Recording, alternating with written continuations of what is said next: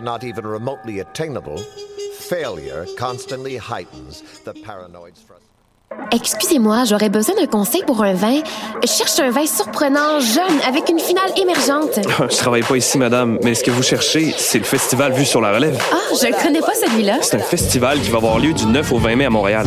Il y a du théâtre, comme la pièce Petit crime contre l'humanité, de la danse, de la musique. Wow! Il y a aussi des parrains de soirée, Karim Ouellette, Valérie Blais, Gasoline. Le tout en collaboration avec Québecor. Je vais en prendre deux bouteilles. Mais madame, je travaille pas ici. Pour les billets, allez sur vuesurlarelève.com. 60 minutes de bonheur et de pas de danse. Ça se passe tous les samedis à 14h sur choc.ca avec votre émission du coup qui vous transporte sur la scène électro d'ici et d'ailleurs. Cannes Football Club, 100% foot, 100% débat, 100% Montréal.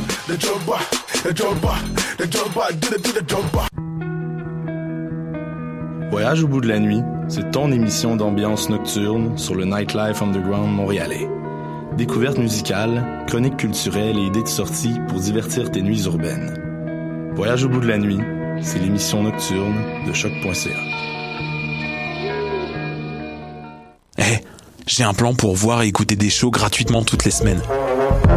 Le studio, c'est le podcast live de choc.ca. Toutes les semaines, retrouvez le meilleur de l'alternative musicale québécoise pour une session live et une entrevue. Vous pourrez suivre l'émission tous les mardis à 17h30 en vidéo direct sur le Facebook de choc.ca et en audio sur le site internet de la station. Et si vous avez manqué l'émission, pas de problème, retrouvez le studio sur nos plateformes podcast et en vidéo sur YouTube. Musique.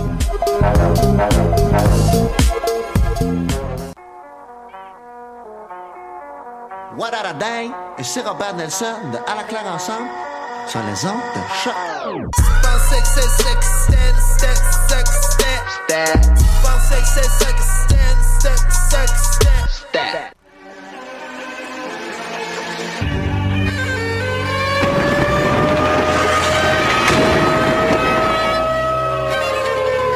Car la guerre est toujours la sanction d'un échec.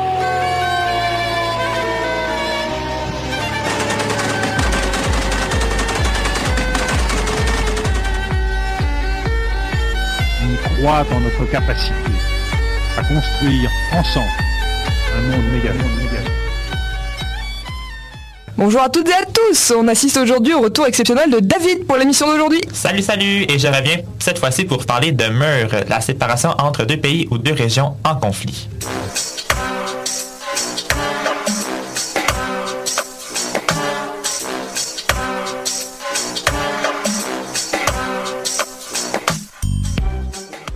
Comme vous venez de l'entendre, on se concentre sur les murs et leurs liens avec les conflits.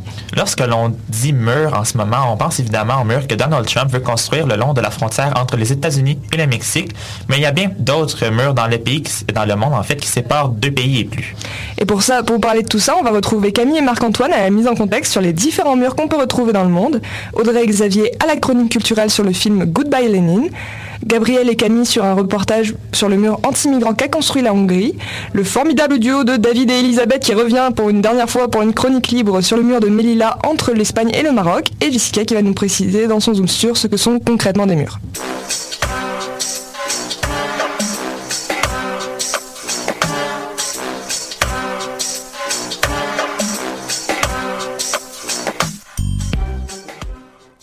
On va d'abord commencer par la mise en contexte avec Camille et Marc-Antoine.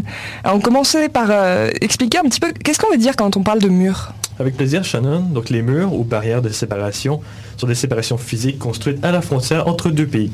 Les murs servent souvent à empêcher l'immigration, la contrebande, ou encore à éviter l'activité des groupes terroristes, séparatistes ou tout simplement criminels.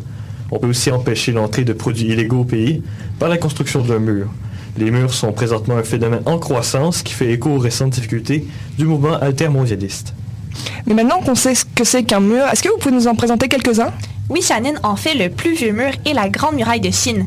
Sa construction remonte à 220 ans avant Jésus-Christ et s'est terminée au 17e siècle, totalisant 20 000 km. Elle reflète les conflits et les échanges entre les civilisations agricoles et nomades de la Chine antique. Elle témoigne physiquement de la stratégie politique à long terme et des impressionnantes forces militaires de la Chine antique, tout en offrant un exemple remarquable d'architecture. Euh, vers l'an 122, l'Empire romain fit construire le mur d'Adrien, immense fortification faisant 120 km de long. Le mur est situé au nord de la Grande-Bretagne et représente l'extrême frontière nord de la domination romaine de l'époque. C'est l'empereur romain Adrien qui lança sa construction après son arrivée au pouvoir en 117.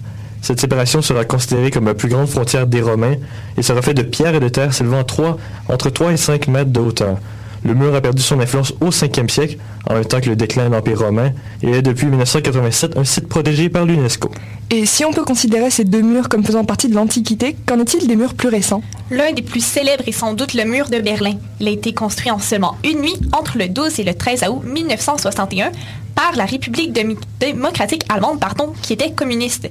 En pleine guerre froide, le mur divise Berlin en deux, Berlin-Est et Berlin-Ouest, sur 40 km. Surnommé mur de la honte, il faut attendre sa destruction en 1989 pour voir l'Allemagne réunifiée. Côté asiatique, c'est la frontière entre la Corée du Sud et la Corée du Nord qui retient l'attention.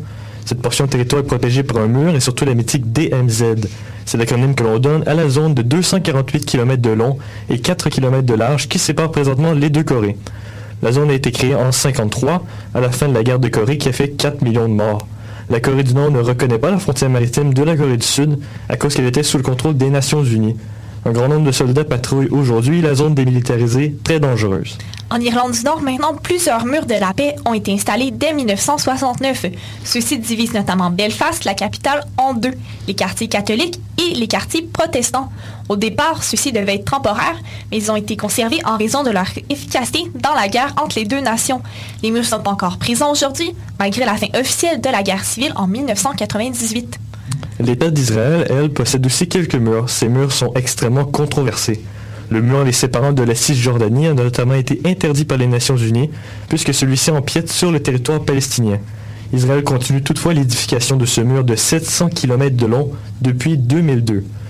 Le mur a été construit afin d'enrayer le terrorisme palestinien qui a transparu via les deux intifadas de 87 et de 2000.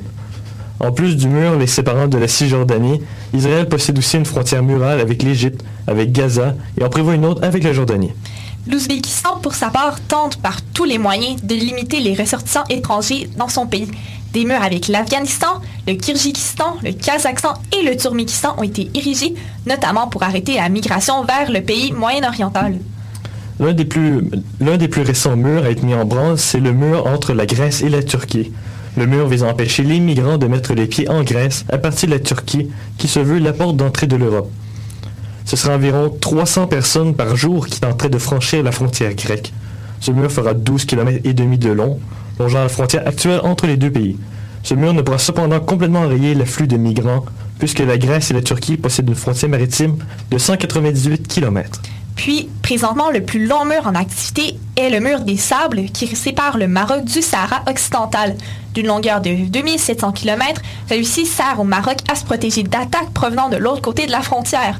Même si c'est actuellement le plus imposant mur, celui-ci pourrait bientôt détrôner avec la future construction d'un mur entre l'Inde et le Pakistan qui s'étendra sur 3200 km, ainsi que le prolongement de celui entre les États-Unis et le Mexique qui atteindra possiblement la même longueur. On en parle beaucoup de ce mur, mais apparemment il y en a vraiment beaucoup d'autres. Merci tous les deux.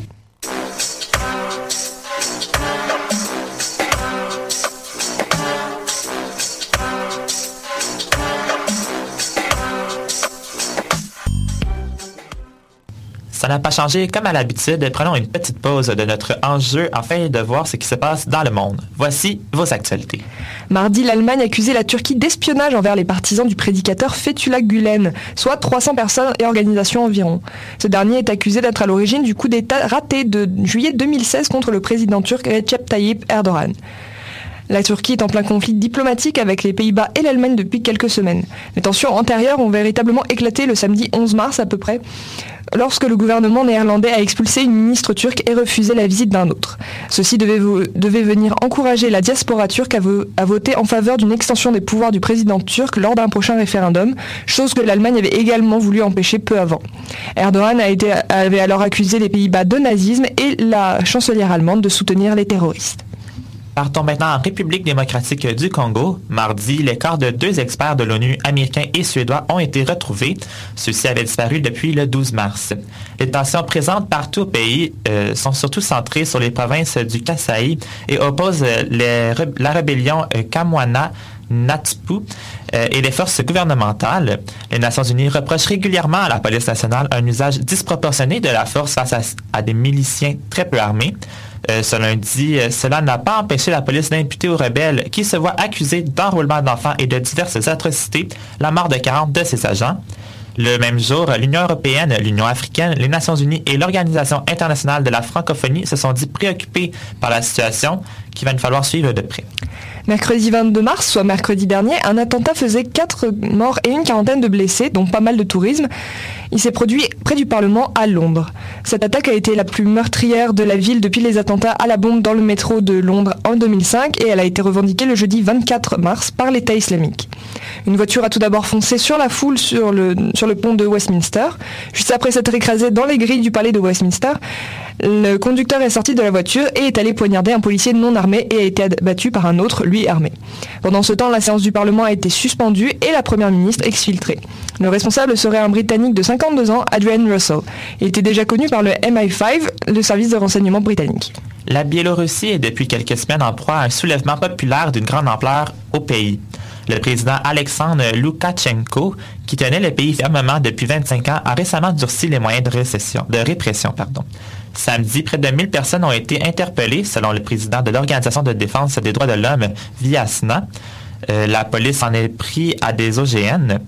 Les, des opposants, des journalistes et même des passants ont été arrêtés et ou molestés. L'Union européenne a condamné ces actions et demande leur arrêt. Les manifestations ont commencé quand le président a imposé par décret une taxe annuelle d'environ 340 dollars pour les personnes travaillant moins de six mois par année. Un impôt a été rapidement rebaptisé la taxe pour les parasites. Quelques actualités en Syrie maintenant. Un accord conclu tard mardi pour éviter de rudes sièges à la population va provoquer l'évacuation des villes de Zabadani et de Madaya, près de Damas, qui sont encerclées par le régime et leurs alliés, ainsi que de Foua et de Kefraya, situées au nord-ouest du pays, qui sont elles sous le contrôle des rebelles. Tout cela pendant que des négociations entre les différents belligérants de Syrie ont débuté pour la cinquième fois ce jeudi 23 mars à Genève. Pourtant, euh, Mohamed Sabra, le négociateur en chef, a déclaré lundi soir qu'il ne peut pas y avoir de solution véritable et viable sans la présence des Américains sur la scène internationale. Américains qui, depuis l'arrivée au pouvoir de Donald Trump, ont délaissé les négociations en Syrie.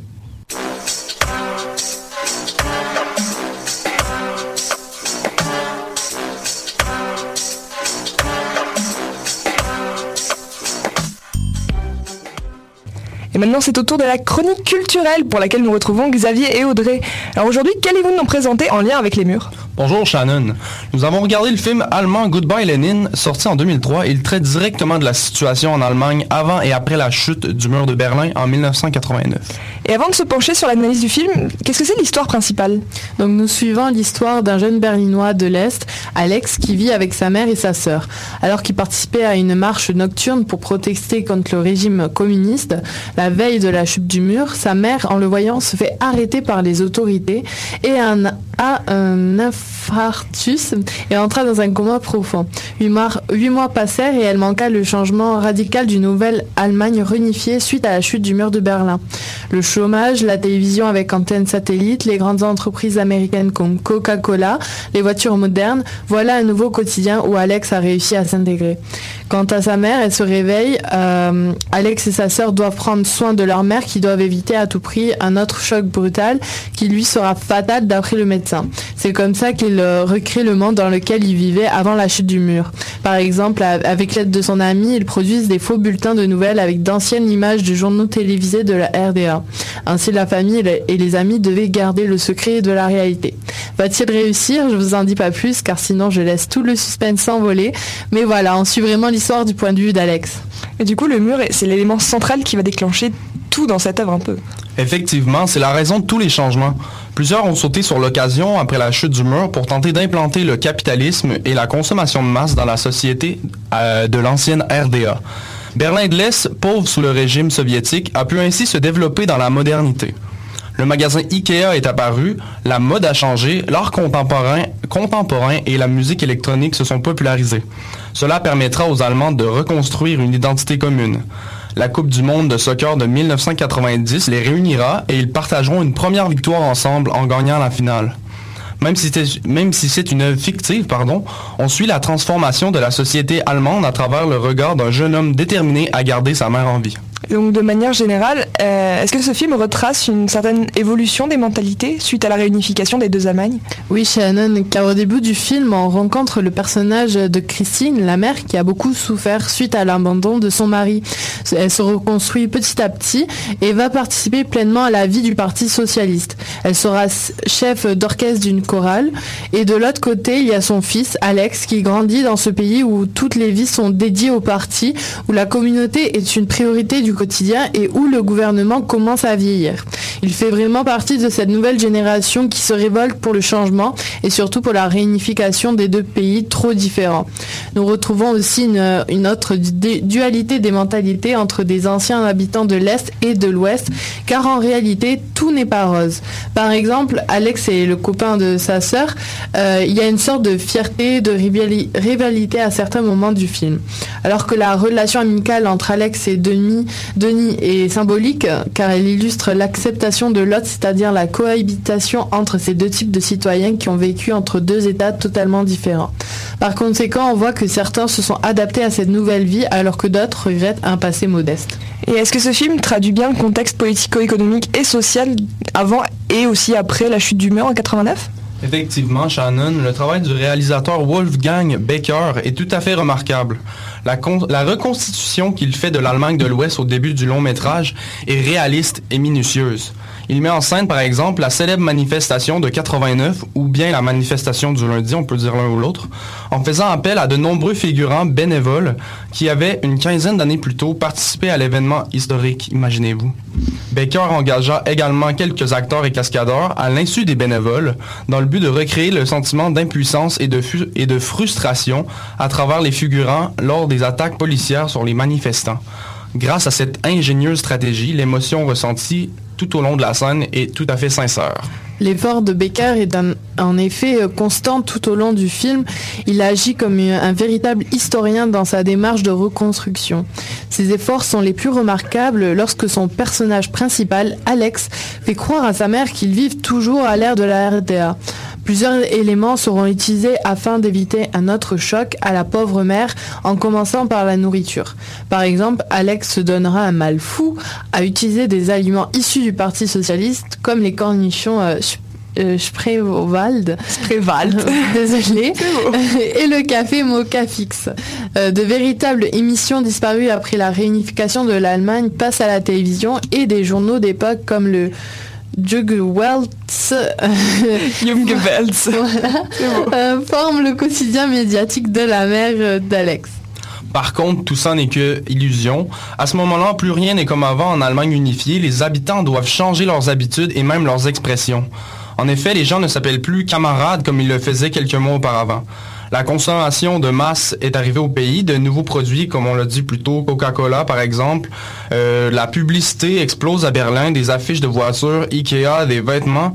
Tout ça nous est habilement montré par le réalisateur Wolfgang Becker qui, disons-le une dernière fois, a fait un incroyable travail dans son portrait de l'Allemagne au tournant des années 90. Un film super intéressant, puis bien original et assez réaliste, qu'on vous conseille d'ailleurs. Merci vous deux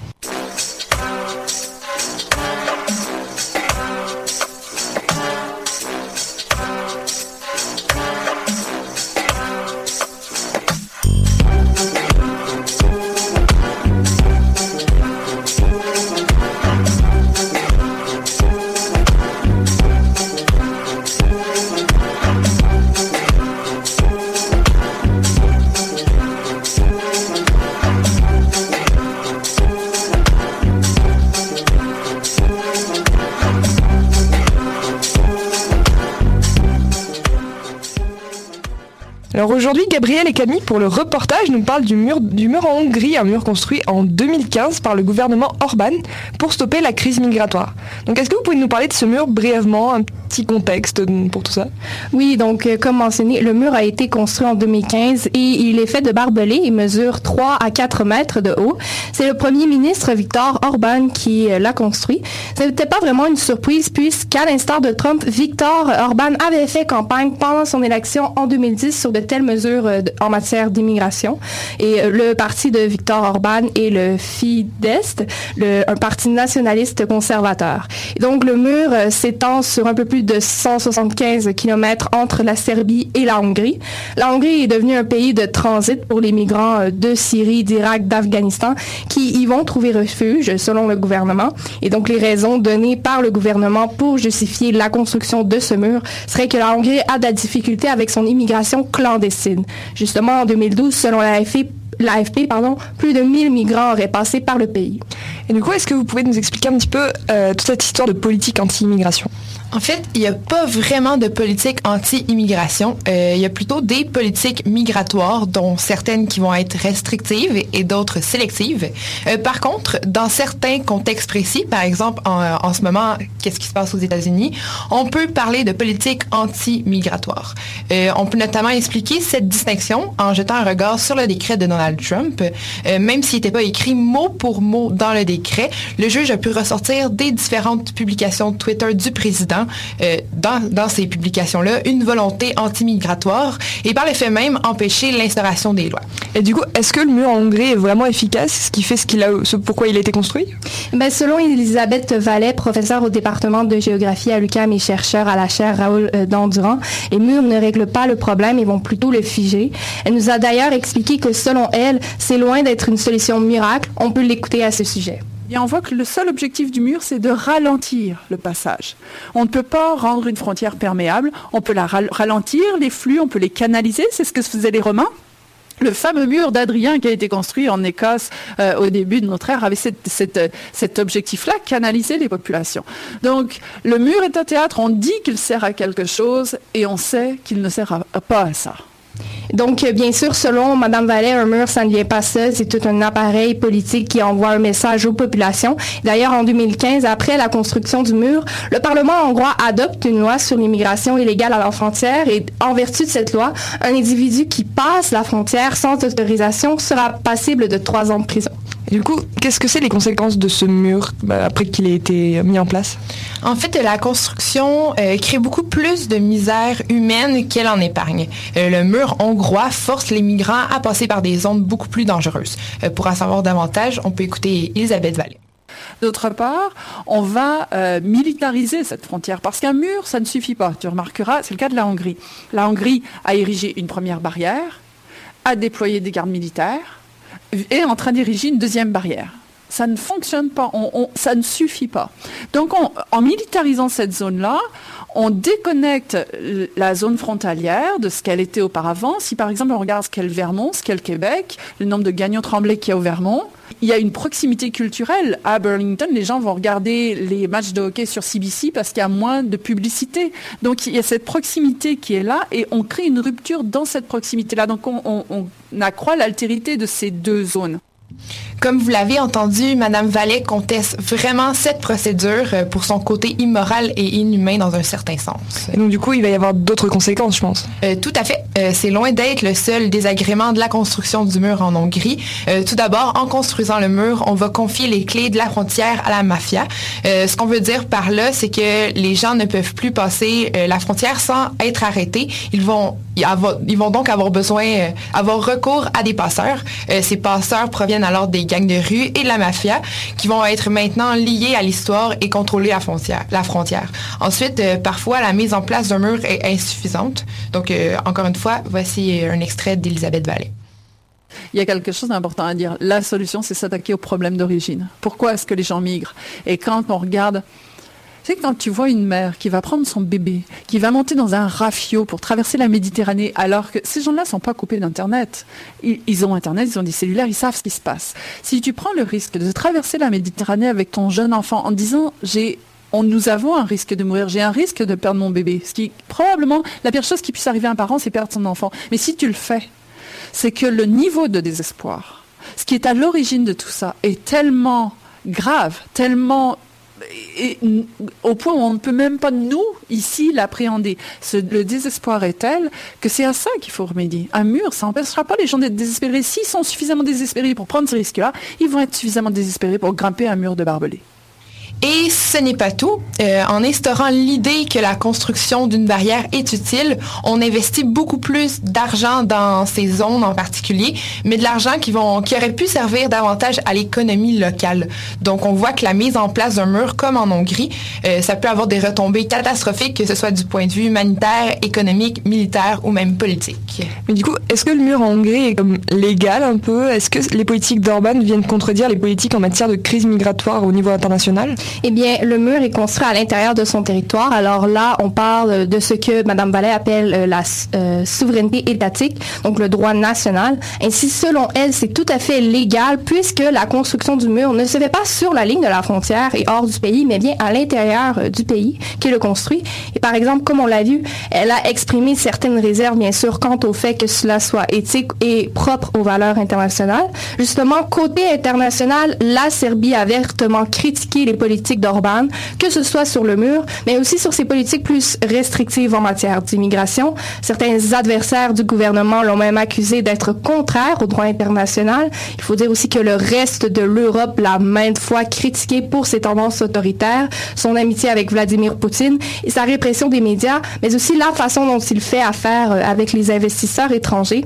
Une autre chose à, souligner euh, en terminant, c'est que la Hongrie est à la tête d'une coalition composée de pays de l'Europe qui, euh, qui s'oppose au système de quotas proposé par l'Union européenne pour répartir les nouveaux demandeurs d'asile dans ses 28 États membres. Merci Effie pour ce reportage sur un des derniers murs du coup.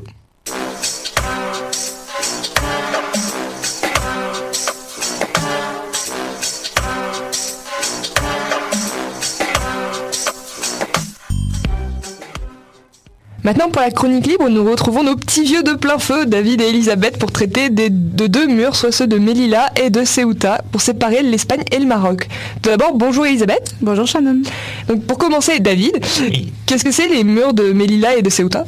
En fait, euh, Shannon, ce sont deux barrières, ou plutôt des clôtures, qui séparent les deux villes autonomes d'Espagne du territoire marocain, car celles-ci sont situées sur les côtes de la Méditerranée sur le continent africain. Géographiquement, la ville de Ceuta se trouve à l'ouest, euh, sur le détroit de Gibraltar, à proximité du reste de l'Espagne, alors que la ville de Melilla est plus à l'est euh, du côté marocain.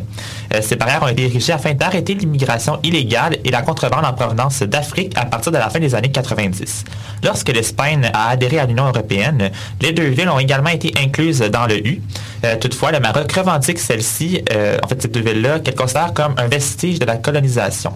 Depuis l'instauration des barrières, plusieurs migrants provenant d'un peu partout en Afrique se sont réfugiés dans des camps de fortune au Maroc, alors qu'ils tentent de franchir ses frontières.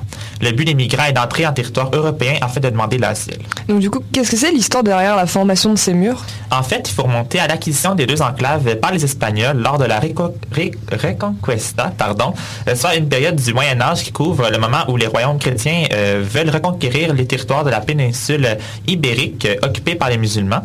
Ceuta sera donc annexé au territoire espagnol en 1497, alors que Melilla sera seulement annexé un siècle et demi plus tard, en 1668, par le traité de Lisbonne. Ce traité met fin à la guerre qui opposait l'Espagne et le Portugal et se conclut par l'indépendance des Portugais.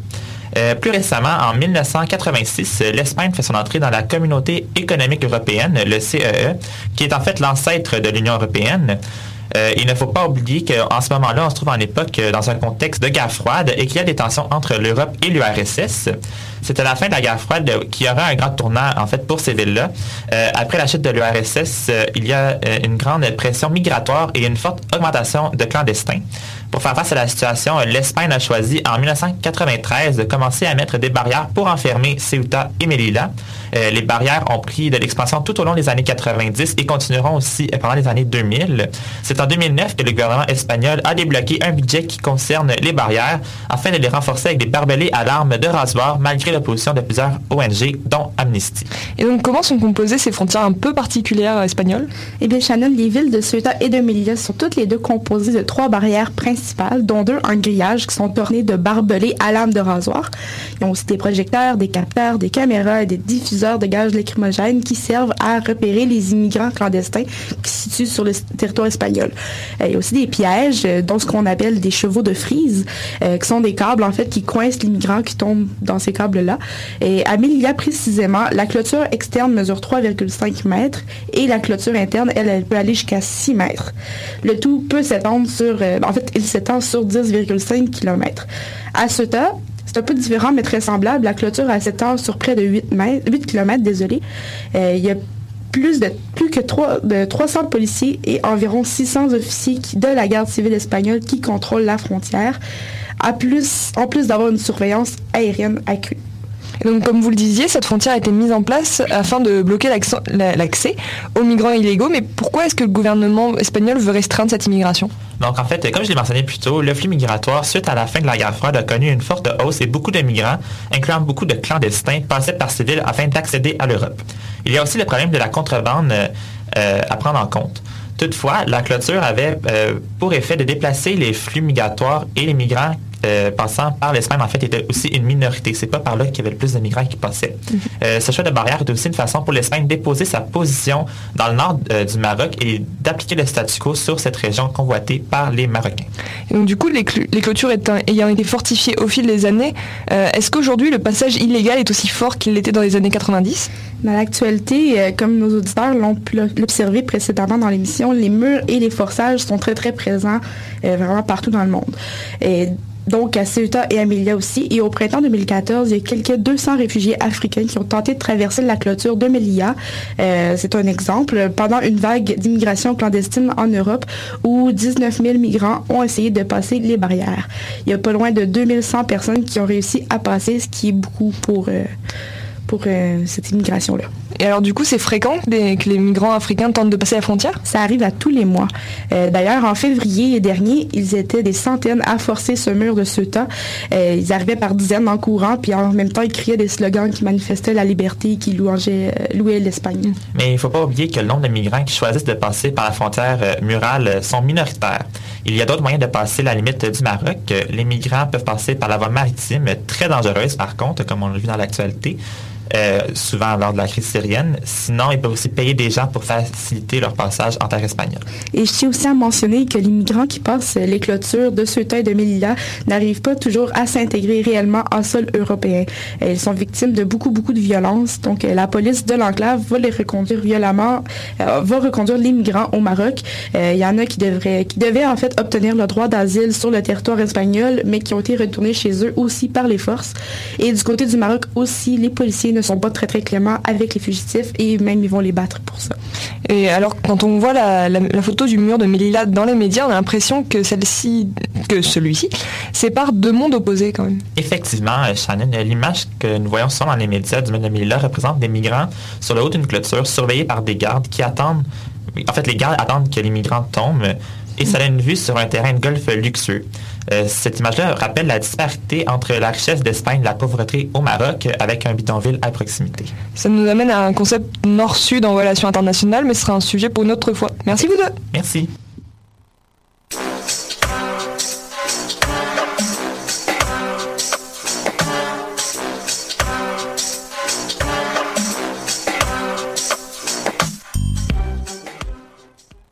Nos collaborateurs nous ont expliqué plus tôt, ces murs qui séparent un pays d'un autre sont issus de plusieurs problèmes. Mais que sont concrètement ces murs qui séparent pays et habitants? Notre chroniqueuse Jessica s'est penchée sur la question. Donc bonjour Jessica. Bonjour David. Alors, quand on parle de murs, c'est quoi qu'on sous-entend en effet? En, ben, ben, en fait, tout simplement, lorsqu'on parle de murs, on ne parle pas des murs qui maintiennent une maison sur pied ou encore des briques empilées une par-dessus l'autre. Euh, on parle de structures construites par les gouvernements pour séparer deux pays pour une raison quelconque. Ils délimitent un espace, une zone sécuritaire qui empêche des intrusions et qui, ou, pardon, qui restreignent une libre circulation de n'importe quel être vivant, incluant animaux. Euh, de nombreux murs ont une fonction de protection contre les effets naturels comme l'eau, ce qu'on appelle les digues, mais d'autres ont en majorité une fonction beaucoup plus symbolique ou une fonction de défense, incluant les murs d'enceinte, les forteresses et les prisons. Lorsqu'on parle de murs, est-ce que ça inclut aussi euh, les barbelés puis les murs végétaux? Euh, effectivement, ça les inclut aussi, même si ceux-ci n'ont pas nécessairement la fonction de protection et ne sont en fait euh, là que pour délimi- délimiter un terrain. En quoi les murs, peu importe leur forme, en fait, euh, changent quelque chose au pays qui l'a construit? Euh, ben, comme Marc-Antoine nous a dit tantôt, euh, pour, euh, ben, dans la mise en contexte, c'est à ce moment-là, ces murs deviennent des barrières de séparation. Déjà, le nom attribué à ce genre de mur ne propose pas euh, une vision d'union entre pays. Euh, ces barrières en question ou murs, comme on dit, changent énormément de choses pour chaque pays, dont la dynamique entre elles, euh, entre eux, pardon, c'est-à-dire le vivre et laisser vivre et la cohabitation pacifique entre les nationalités. Euh, la pratique d'édification des barrières frontales, c'est-à-dire les frontières euh, qui séparent pays, euh, a commencé en fait à être de plus en plus fréquente euh, au moment de la guerre froide, puis de nouveau au début euh, du 21e siècle. Les motivations des dirigeants de pays se basent sur quatre points principaux pour ériger ces murs. La première pour limiter l'immigration illégale des travailleurs pauvres. La deuxième pour réduire l'activité des mouvements séparatistes de groupes terroristes ou criminels. La troisième pour empêcher la contrebande. Puis la quatrième, c'est pour empêcher la propagande et le marché noir, c'est-à-dire tout ce qui concerne les produits illicites tels que les drogues ou encore les armes, pour ne nommer que les plus courants sur un territoire national. Euh, la première motivation, en fait, est souvent la raison principale du pourquoi la barrière est érigée. Combien y a-t-il de murs qu'on peut en fait considérer comme étant euh, ça qui délimite ou interdit l'accès aux migrants? Euh, dans ce cas-ci, euh, nous aurions euh, environ 14 murs anti-immigration. Parmi eux, on retrouve le mur de Calais en France, la barrière de Ceuta et de Melilla en Espagne, justement, comme tu as discuté avec Illy et Shannon tout à l'heure. Le mur entre le nord et le sud de la Corée et le mur de Djibouti. Les autres murs sont souvent érigés pour ne pas être, pour ne pas être partie d'une zone de conflit, comme le mur qui sépare la Corée du Nord et la Corée du Sud, euh, le Koweït et l'Irak, ou encore euh, la ligne verte en Chypre, le mur des sabres au Maroc, puis le mur entre l'Ouzbékistan et le Kyrgyzstan. Euh, Kyrgyzstan, pardon. Sinon, on retrouve des murs de contrôle pour la circulation, comme le mur de Berlin qui est tombé en 89, ou un mur de pacification civile comme le mur de Bagdad en Irak, ou encore pour des ghettos comme le Peace de Belfast, pardon, et on a aussi les barrières économiques internes comme euh, en Chine avec Hong Kong et Macao. Il y a également aussi des murs antiterroristes et antidrogues comme ceux qu'on retrouve en Malaisie et entre la Malaisie et la Thaïlande, entre l'Inde et la Birmanie, entre l'Iran, Pakistan, avec l'Israël aussi euh, qui lui a une barrière euh, vraiment de séparation israélienne qui couvre tout le territoire, ou encore entre la Russie et la Tchétchénie, puis récemment avec Donald Trump, les USA avec le Mexique. Bref, au total, euh, la chaire Raoul d'Endurant de l'Université du Québec à Montréal en recense une soixantaine, qu'elle soit construite ou en voie de l'être prochainement. Au total, on calcule un 26 km de murs construits à travers le monde, ce qui, d'une certaine manière, entretient les conflits en place. Mais avec la chute euh, du mur de Berlin que tu as nommé euh, tout à l'heure, il y a eu un, ravi- un ravivement d'espoir concernant un monde moins divisé. Qu'est-ce qui a changé la donne? Ben, à la suite de, la chute du mur de Berlin, le monde a connu un répit concernant le- des constructions de murs euh, entre pays, mais les attentats du World Trade Center de 2001 à New York va faire en sorte que le monde est plus divisé que jamais. De nombreux murs vont être construits surtout pour bloquer l'immigration de migrants arabes. Mais une question demeure euh, toujours importante. Combien coûte euh, la construction de murs? Ben, selon le groupe frontière de la chaire Raoul d'Endurant, euh, chaque kilomètre coûte environ euh, 1 million de dollars, mais la construction d'un mur est, plus la construction d'un mur est difficile, plus il va coûter cher en main d'œuvre, mais également en matériaux, d'autant plus qu'il est déjà très coûteux de les entretenir. Euh, D'autre part, ces murs sont aussi source euh, d'opinions différentes, c'est-à-dire qu'au niveau international, certaines, euh, certaines personnes, certains dirigeants, même États, considèrent que les murs sont légaux, mais euh, si on considère en fait la souveraineté de l'État, d'autres vont dire que ces barrières atteignent euh, les droits fondamentaux de la personne, dans ce cas-ci, la liberté d'émigrer, euh, selon ce qui rapporte Radio-Canada. Pour conclure euh, le sur, est-ce qu'il est vrai euh, qu'il y a un travail présentement pour créer une journée mondiale contre les murs? Effectivement, il y a une journée mondiale contre les murs, euh, date où, où la volonté du peuple allemand 89 a eu raison du mur de Berlin euh, est en cours.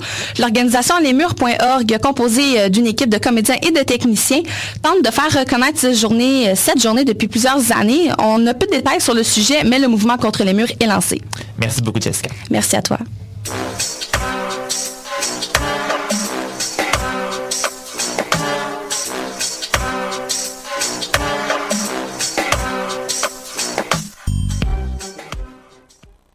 C'est ce qui conclut l'émission d'aujourd'hui. Merci d'avoir été des nôtres pour cette cinquième émission de la saison. Nous espérons vous revoir pour les prochaines, dont la prochaine est le 11 avril. Et aussi, merci à tous nos collaborateurs pour le super euh, travail qu'ils ont fait. Passez une belle journée.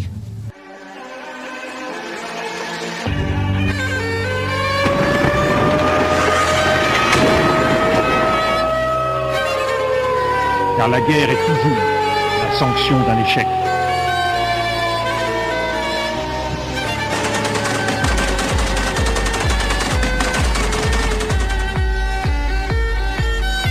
Croit en notre capacité à construire ensemble un monde méga.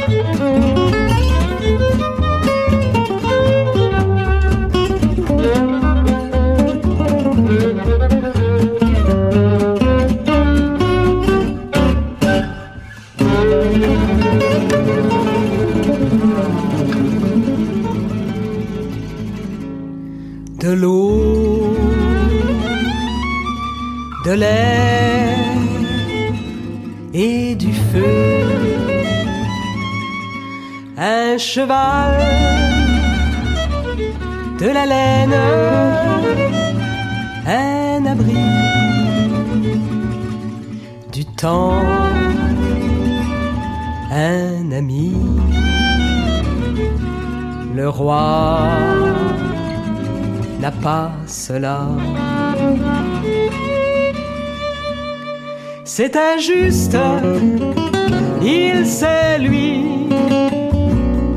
et il rage, et il crie, mais le pauvre qui n'a pas d'habit, pas d'ouvrage, rage aussi. Alors, Zigane, tu es l'eau et la laine et le feu. Et puisque tu es aussi le vent, après Zigane, va-t'en. Et puisque tu es aussi le vent, après Zigane,